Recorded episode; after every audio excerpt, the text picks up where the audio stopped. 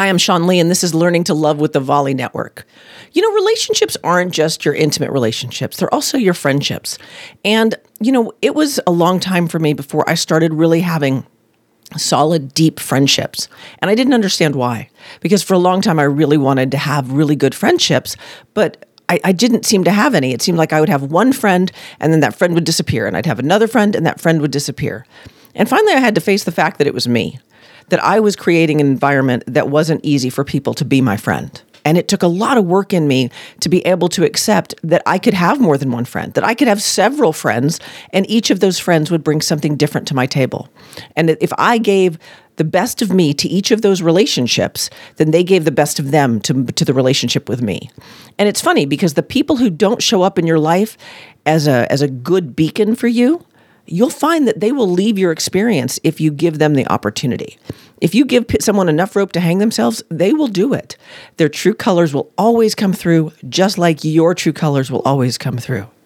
If somebody isn't treating you well and it's a friend or an intimate relationship, it's okay to say, This is not good for me.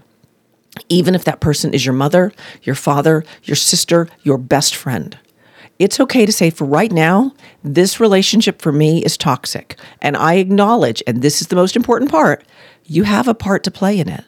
It's important to say, hey, my part in our toxic relationship is that I'm doing X, Y, or Z, and I'm allowing it to foster and flourish here. And it doesn't feel good to me. And it probably doesn't feel very good to you. And most of the time, they'll agree with you.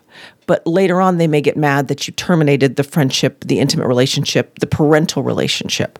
But you have to do what is best for you, not what's best for anyone else. And sometimes that's a really hard lesson because sometimes doing what's best for you feels like you're abandoning someone else, but you can't abandon you. As we learn to love ourselves and the whole world a whole lot more, you have to take care of you first. You have to put on your own face mask before you help anyone else. And you don't stay in a relationship that makes you feel bad about yourself or the people around you. Do what makes you feel good first. And I promise you, the right people, the fun people, the people who are just like you will show up. I'm Sean Lee, and this has been Learning to Love, and I'll see you again tomorrow.